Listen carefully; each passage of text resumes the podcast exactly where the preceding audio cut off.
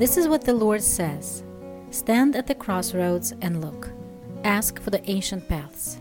Ask where the good way is and walk in it, and you will find rest for your souls.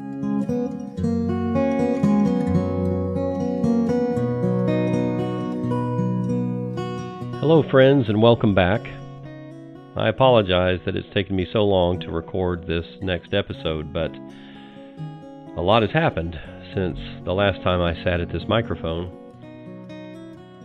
If you remember the last time I said that I was jet lagged after traveling from the United States to Russia, well, that was in Russia, but now I find myself in Romania after a little less than two weeks in Estonia and I'll explain how I got to this point. But before I get into that story, I, I guess I want to say that I've tried hard to make this podcast uh, what is called evergreen, meaning that um, I've tried to avoid references to any particular dates, contemporary dates, or events that are happening at the moment. Rarely do I refer to those so that later on down the road, and anybody that's listening, say five years from now, that there wouldn't be anything that would be anachronistic or throw people off when they listen to it. And I really like this podcast to speak to people for years to come, if at all possible, if it survives that long. But today I'm going to do a little diary entry. I didn't know what else to call it. It's going to be personal quite personal, and it'll also hopefully encourage you to hear how the Lord has been leading me and my family and the way that He has spoken to us through godly counsel and through the Word and through our prayers. Soon after I arrived in Russia, and after I recorded that last podcast episode, fighting broke out between Russia and Ukraine. And that released a lot of different things in the culture and in the world. And many people who are listening right now, as I record this, will know that uh, many services from the West have been cut off in Russia. The ruble has lost a lot of its value. Economic sanctions are kicking in. Uh, just to give some examples of where things stand right now, uh, Facebook has been turned off within the Russian Federation, and Instagram, Visa and MasterCard have stopped serving Russia, which means that if I wanted to pull money out of my American bank account, I could no longer do it in Russia. Go to an ATM machine and pull out money because Visa and MasterCard don't work anymore. Or if I wanted to use my American credit card to make a purchase in Russia, that doesn't work anymore. Uh, McDonald's, Pepsi, Coca Cola, Many large Western corporations have pulled out of Russia. IKEA suspended operations. I don't know if they've ceased operations. Um, there has been talk of the borders possibly closing in Russia. It's just a very hard time right now. Very, very hard time for people within the Russian borders, and obviously for people in Ukraine. There have been uh, millions of refugees. I may talk about that in a little bit.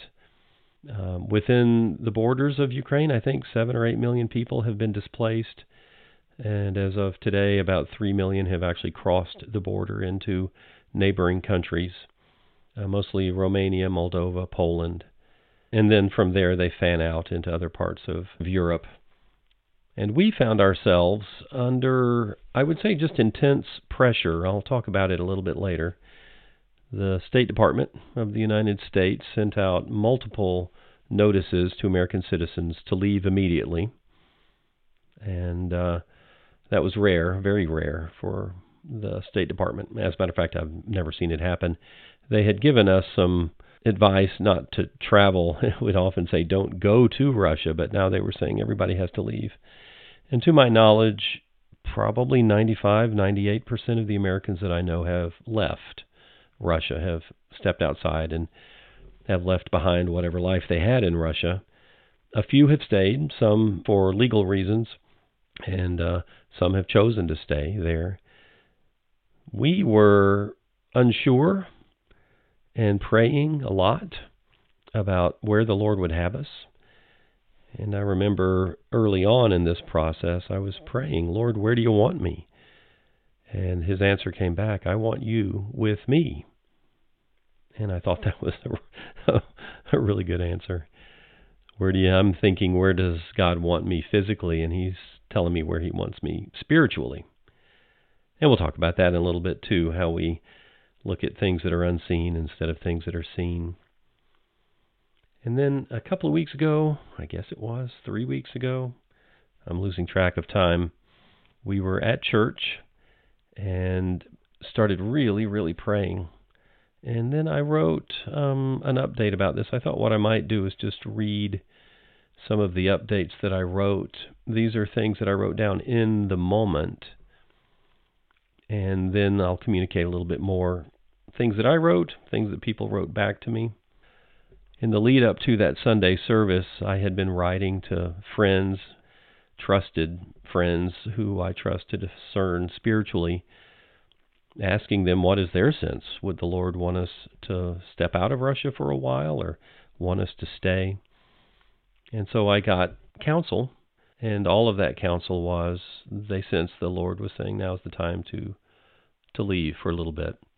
Now I will say that I haven't left forever. Olga and I don't believe that our time in Russia is done, though we really don't see when we would return to Russia. We don't know what that would look like. Uh, it could be sooner, it could be later, it could be years. We don't know. Uh, I've often said that the Lord has called me very clearly to Russia 20 years ago, over 20 years ago, and I would have to have as equally clear of a call to leave. And I haven't received that. A friend of ours asked if I had made it to America yet. She sent a text message. And I said, No, we're in Europe. We're planning to come back into Russia. So, uh, still, it was a big decision, a hard decision. So, here's what I wrote maybe just a few days after that Sunday service, by the time we'd gotten into Estonia. So, here's what I wrote. Over the past several days, many people have offered up prayers for us, and quite a few have written words of encouragement and comfort. Thank you. Ah, so this was actually written on the Monday after Sunday. Yesterday at church, we were impressed that the Lord wanted us to leave Russia. Several things led us to believe that we should leave as soon as possible once the decision was made. We arrived in Estonia a few hours ago and are in a small apartment in the town of Jõhvi. The border crossing went smoothly. For all of this, we are very thankful. God has given us grace. Still, we have very heavy hearts. We are not celebrating being in Estonia. Mixed with the relief is a deep grief. We said goodbye to Olga's mother and grandmother, not knowing when or if we'll see them again. We left our home of 20 years not knowing if we'll see it again. I have a deep hope and expectation that we will see them sooner than we may think possible. There may be a great shift in circumstances in Russia and Ukraine, and let's continue to pray and to serve those who are suffering. And we will serve. Ukrainian refugees continue to arrive in the area. Valerie will help deliver some aid to families soon and I will continue to serve our partners in Europe, and I have several other irons in the fire. Olga and Val will continue to homeschool. At the end of next week, if all goes as we hope, I will teach at a ministry training school in Romania. If the borders remain open, then we will, by God's grace, return to Russia. For now, we are given a great chance to live one day at a time. And please pray for Olga. This is particularly hard for her. So that's what I wrote just after we had walked across the border from Russia into Estonia. We left our home with two large suitcases and some carry ons and a couple of backpacks. Most of that was homeschool books. So we came with some clothing. We didn't bring any of our cherished photographs. we brought our computers and some clothes and homeschooling books a friend of ours drove us to the border, and then we had to walk across, and another friend picked us up on the other side in Estonia. Uh, not to make too big a deal of it, but we do have a sense of what refugees feel. We packed up quickly within a day's time, left quickly, prayed a lot, and now are unsure if we'll see our home again. In my spirit, I believe I will. I don't think God is done with us in Russia, and yet we don't know. We really don't know. Since we've left, things have gotten a little bit worse for Westerners in Russia, but the way things have been changing, they can certainly change again pretty quickly. I guess I'll underscore a couple of things here.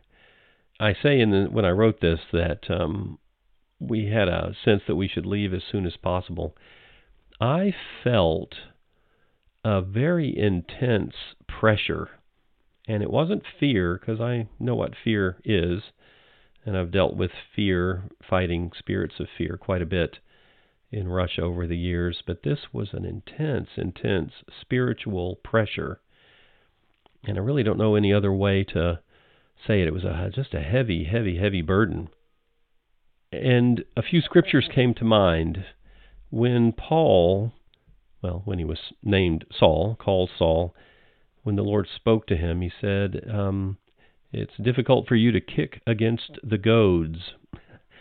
And for those who don't know what a goad is, a shepherd would carry a staff. I believe this is the way it works. One end has a hook, and the other end of the staff has a point, and that point is called the goad. And the shepherd can be ahead of the sheep and hook them with the staff with the hook and pull them where they need to go, or the shepherd can walk behind the sheep and poke them in the rear end with that sharp point of the goad to get them to move in the direction he wants them to go. And as I was feeling this intense pressure, trying to discern the will of God, that scripture came to mind. Don't kick against the goads. Don't kick against this work of God to poke me, push me, and move me in the direction that He wanted me to go in, because I did not want to leave Russia. And uh, heartbroken that we're not there right now. So that was one thing that was behind what I wrote here, is that uh, God had said, "Don't kick against the goads."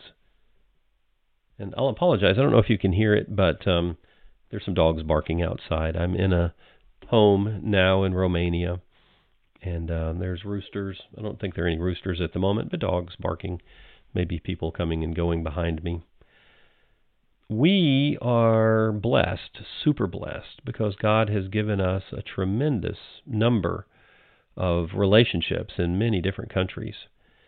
And when we went to Estonia, uh, some of you will know this because you know of our ministry in Estonia.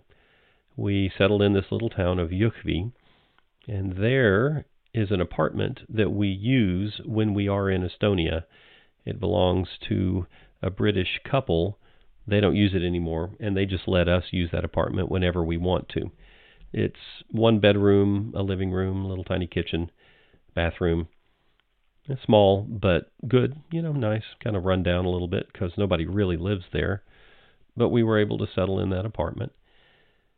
And I have a car in Estonia, so we were able to pick up our car.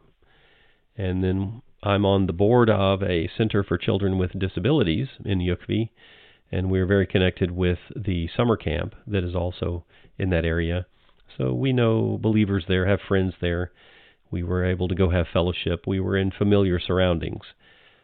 So as far as being refugees, it's probably one of the best circumstances you could hope for. We could very quickly be with friends and settle in to our own place and know that we had a place for as long as we wanted to stay there. Another thing that influenced our decision, and this is how we discern spiritually, is um, well, a friend of ours had a prophetic word in America. I'll say her name, Amy. You had a word for us and shared it with us, and the basic idea of that prophetic word was that I, Mike, should not travel alone. I shouldn't go anywhere without my family.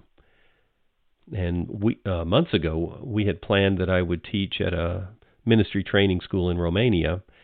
And I was planning to be in Romania at this time. It's been on the calendar for a long time. And so I was planning to go. But then we sensed this word from the Lord, a prophetic word, that we should stay together as a family. And so we went to Estonia as a family, and actually we went, I guess, just a few days earlier than we would have otherwise, and settled over there. Again, we're really trying to pers- again, we're really trying to discern the will of God and be obedient to His will. And then we've come here as a family. We drove down, it's two long days through Europe, no problems driving through Europe, and arrived here in Romania. We're staying with a friend, David and Rodica is the couple. Their daughter Sabrina is a good friend of Valerie's, so we're also in a nice place here through all of that, we've had this really deep grief. And a good friend of mine, Mike, he and I are involved with the ministry down in Congo and Uganda. I've probably mentioned him before. Uh, Mike officiated at our wedding in Russia, and then he planted the church down in Congo. And through him, I've been serving churches down there. And it is interesting how God's been teaching me how to help people that are traumatized by circumstances. and now I'm traumatized by circumstances. So God's been preparing me and my family for this very thing. So I wrote to Mike. He asked how I'm doing. I wrote back, told him, you know, that we're struggling with some things. And part of Mike's story is he had to flee from Congo when war broke out. And the armies were coming up from the south towards the city that he was living in and all of the Congolese believers were telling him, "You need to leave. You've got to go because the soldiers are going to be here soon, and it is not safe for white people to be here right now." So they had to leave on very short notice and leave the work that they had planted. They had lived there for years. So I want to read what he wrote to me, which was really helpful. And of course, uh, yeah, it just comes from his experience, and it also puts into words kind of what we're processing through right now. He said, Hi, Mike. I feel for you and Olga and Valerie. It must be hard. While I have not left behind as much as you guys did, I certainly know the feelings associated with fleeing your home and your loved ones. So I thought I would share something that helped me. The heaviness that I felt was something I had never experienced before. It took a bit of time for me to discern what it actually was. It was a mixture of several emotions that would fall on me, sometimes individually and sometimes in rapid dissension of one after another. I felt gratitude at one moment, followed by guilt, a longing to be with our church, followed by shame, moments of hope, followed by doubts, and then worry and sadness as I thought about those who could not leave, and then loneliness, and then second guessing my decision. It took me quite a while to figure out how to deal with this, but I ended up having to address every one of those feelings, even the good ones, like being grateful that my family was safe while others were not. And I dealt with these emotions individually rather than dealing with a simple heaviness. I actively and methodically applied God's Word and perspective to each separate emotion until I had mastery over it for me, shame was the worst, and I hope that none of you are feeling that. He continues, I don't know if this is of any help. It was my journey and how I walked through it. I will add how anybody could experience something like this without Christ is beyond me. And now you get to help walk through their loss and pain in this pointless war with a bit more understanding than you had even a few days ago. And then he quotes Psalm 84 Passing through the valley of weeping, they make it a place of springs. Yes, the early rain covereth it with blessings. They go from strength to strength. Amen. So that was a really good, encouraging word. And it's interesting that he also used this word heaviness, which I would call that pressure, that big, heavy burden. And now that we're here, in some ways it lifted, but in other ways it doesn't. Um, there's still a burden there. Very much a burden. So along those themes, I here's something else that I wrote. I think I wrote this in an email to a friend. I can't remember. I just copied and pasted into this document that I'm reading now. Here's what I wrote. It's hard to describe the breadth of emotions and thoughts that occur at times like this. We are being given an excellent opportunity to learn how to walk through things like this as followers of Jesus. The temptation is to say, once we get through this hard time, then we can live our spiritual life again. But that is not the way the Lord leads us. Sometimes we go through hard things, and He promises to give peace that passes understanding, and He promises to be a good shepherd. He wants us to be spiritual people, wise as serpents and as innocent as doves, looking at what is unseen rather than what is seen, counting the cost and living fearlessly. And the really good news is that He promises to give us all that is needed for the things that He allows into our lives, if we'll seek Him and abide in Him. For those who don't know Him, ah, this was a Facebook post, I think.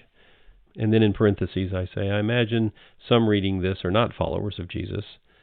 The first step is to have a new mind, to understand that God's ways are not our ways, to turn from our ways and face Him, then to put our lives into His hands, to believe in Him, that is faith, and that is how God wants people to live, by faith. As I said, it's a sweet time to learn eternal truths while counting the cost of what may yet come. We really are given an excellent opportunity to learn how to go through this well. I certainly don't want to pretend I don't have the emotions and the feelings and the burdens and the weights and the sorrows and the griefs that I have. And yet, we're not overcome. And I think that's a good time right now for me to read from 2 Corinthians chapter 4. So starting in verse 4, 2 Corinthians chapter 4, verse 4. The God of this age has blinded the minds of unbelievers, that they cannot see the light of the gospel of the glory of Christ, who is the image of God. For we do not preach ourselves, but Jesus Christ is Lord, and ourselves as your servants for Jesus' sake. For God, who said, Let light shine out of the darkness, made his light shine in our hearts to give us the light of the knowledge of the glory of God in the face of Christ.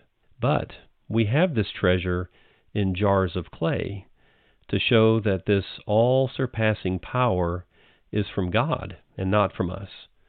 We are hard pressed on every side, but not crushed perplexed, but not in despair, persecuted, but not abandoned, struck down, but not destroyed. We always carry around in our body the death of Jesus, so that the life of Jesus may be revealed in our body. For we who are alive are always being given over to death for Jesus' sake, so that his life may be revealed in our mortal body. So then, death is at work in us, but life is at work in you. As it is written, I believed, therefore I have spoken. And with that same spirit of faith we also believe, and we also therefore speak, because we know that the one who raised the Lord Jesus from the dead will also raise us with Jesus and present us with you in his presence.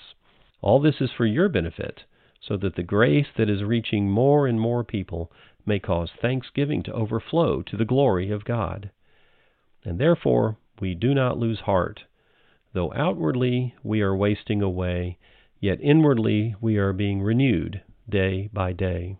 For our light and momentary troubles are achieving for us an eternal glory that far outweighs them all. So we fix our eyes, not on what is seen, but on what is unseen. For what is seen is temporary, but what is unseen is eternal. Amen. That scripture has been so helpful to me, and I get it more. I understand it better. Man, it's just so true that anything good that may flow from my life is only the work of God in me because I am a jar of clay. My goodness. And what Paul says here, hard pressed on every side but not crushed. I, boy, I felt that. Surely I haven't felt it as much as he did, but hard pressed all the way around, but not crushed, not in despair, struck down, but not destroyed. Amen. There's so much hope. And my prayer is that whatever happens to me and my family will ultimately bring people to give thanksgiving and glory to God. We'll go through these things well as Christians, and we'll finish this race I'd also like to share something that was written by um, an elder at a church in Texas. His name is Joel. Mm, he sent a really encouraging letter, and uh, I just want to share it with you. Uh, he wrote, Thank you for letting us know your situation. We will be praying for God's guidance and covering for you all. What a wonderful God who brings life and fruitfulness out of even human evil and calamity, as He is doing for you all and through you all. Please give our love to Olga. All we can ever do for those we love is follow God's will, no matter how painful it may be. As we trust God that we are doing His will, we can trust that He is working through what we have done, no matter how painful the separation, to work in the hearts of those that we love. We'll be praying especially for Olga's mother and grandmother, that God's covering and will for them and for you will continue to unfold as He leads each of us to the completion of our journey home, where the circle will forever be unbroken. Thank God that this world is not our home. Amen. That's just so encouraging. The best that we can do for our family members is to do the will of God, no matter how painful it is. And as we're obedient to what the Lord is leading us in, we trust that He is continuing to be faithful with everyone else and that His covering and His will for them will continue to unfold. And then He's going to lead each of us to complete our journey home. And thank God this is not our home. It's particularly difficult to completely surrender as a sacrifice uh, the home that we've lived in for 20 years. I went through that process a few years ago where I really let it all go. Uh, Olga didn't have to go through that until recently, and it's um, yeah, it's a big thing to actually surrender our sense that this is our home, our place, what we've built over the last 20 years to really let it go and think we may never see it again.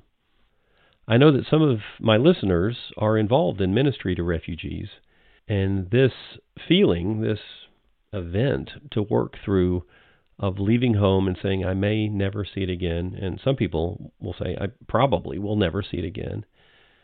This is familiar to you. You've heard people talk about it.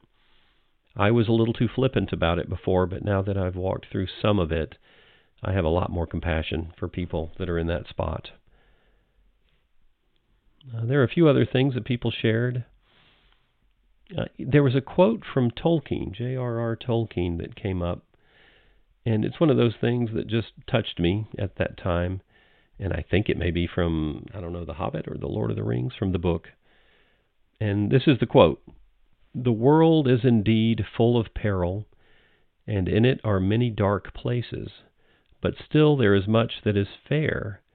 And though in all lands love is now mingled with grief, it grows perhaps the greater. I thought I really like that. Yeah, love mingled with grief, and yet love grows greater. That's what I'm finding. Uh, there is love mingled with grief, and uh, our love is growing greater. Amen.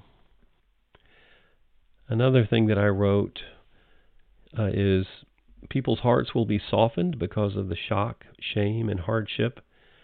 We are praying about how the Lord wants us to act and react Life inside of Russia will get harder, and this is an excellent opportunity to learn how to go through this kind of situation well as Christians so that we can help others. Um, a friend also sent some scriptures. This was nice. 1 John 4 4 The one who is in you is greater than the one who is in the world. And then he also included, I will instruct you and show you the way to go. And with my eye on you, I will give you counsel from Psalm 32. That was just nice. Somebody over in America praying and has a scripture and sends it over to us. Uh, I exchanged a few text messages with a Russian friend who is, I won't mention his name, he's moving out. I think his flight is scheduled for Wednesday. Hopefully, everything's going to go well.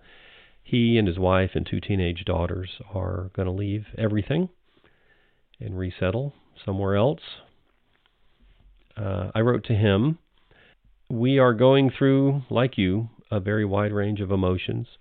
The Lord is telling us to live one day at a time, and we remember something that Elisabeth Elliot always said when faced with very difficult situations, do the next thing. And I guess I'll underscore that. I've been working with the Elisabeth Elliot Foundation for quite a while, and yeah, she said do the next thing, and now we're in a spot where we're really putting that into practice. We just do what comes next. And we don't worry about too far down the road, just do the next thing. Well, my friend replied, after I said do the next thing, he said, Yes, that's what we do. We don't plan ahead. We just live one day at a time. The next step we don't know. We'll see how God leads. Trusting His leading. Feels like in the dark you reach forward to see if He is there. And when you touch Him, peace fills your heart and you keep going, carefully putting your feet down because it's hard to see. But He sees the way. He is leading. Yeah, man, that's just so good. This image of reaching out in the dark and then touching God and then peace filling your heart and then you keep moving. That's what my friend and his family have been going through. Those are really good eternal truths, and they can only be learned in times of trouble and trial. And honestly, the world needs people who understand this what it is to be a disciple and trust only in Him. And that's why we need to be really good students at times like this to listen to what the Spirit is saying and be obedient to what He says. A good friend of mine in the States, David, I spoke with him too. He told me some of the troubles that he's been through, and he shared something with me that he had learned, and it very much relates to what Paul says in 2 Corinthians. David said that he had learned to look past the facts to the truth, meaning there are circumstances that are there, facts, things that are really truly happening in life, but to look past those facts and look over to the truth. I relate that to what Paul says about setting our eyes on what is unseen as opposed to what is seen.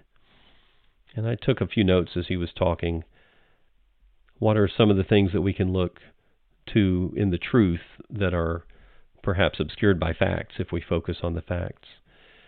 One of the truths that he said is, I'm not in control, but God is. Another truth is that God is not limited in power or in love. The facts can overwhelm, but the truth is God isn't limited in his power or his love.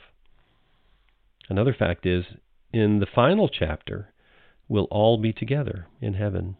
God's people will be together. I spoke at a Romanian church yesterday and said, I think what I've said here on the podcast quite a bit the best is always ahead for followers of Jesus. And I got quite a few amens, especially from the older believers. And that's the truth we can look past the facts of our current suffering and difficulty and say, yeah, amen, the best really is ahead. And in times like this, we can learn really, really good spiritual truths. I believe it's Peter that says, anyone who has suffered in the flesh is done with sin. I should have looked that up before I said it, but it's true. Boy, as we go through these hard things, there's just so much stuff worthless stuff that falls away. It just doesn't it doesn't apply anymore. All this worldliness, self-concern. We want to keep our eyes on the Lord. One thing that I'm really really happy about is that our faith in the Lord and our trust in him has not been shaken at all. Nor bitterness, nor accusation, nor grumbling. None of that has happened in our lives. Uh, and that's wonderful. That is really, really wonderful you know, the nation of Israel. They were led out of Egypt, out of slavery, into the desert, heading towards the promised land, and they had seen great miracles, and God had rescued them, and He was providing for them, but He wasn't giving them exactly what they wanted, and they started grumbling. And He said, You know what? You keep grumbling, and you're not going to enter into my rest. You are not going to enter into the promised land because you're grumbling and complaining about how I've provided for you. God help us to be people who don't grumble or complain about the hard situations that you give us because God we know that you are leading us to the promised land. You are leading us, amen, to those still waters, that green pasture. And even though we walk through the valley of the shadow of death, we're not going to fear any evil because you're with us. Amen. Your guidance comforts us. So, Lord, help us all, myself, anyone listening to me right now. God, help us to surrender our lives and lay down our lives and be grateful and content in whatever circumstance you give us. Lord, your ways are not our ways. Your ways are so much higher than our ways. Amen, God. We thank you so much.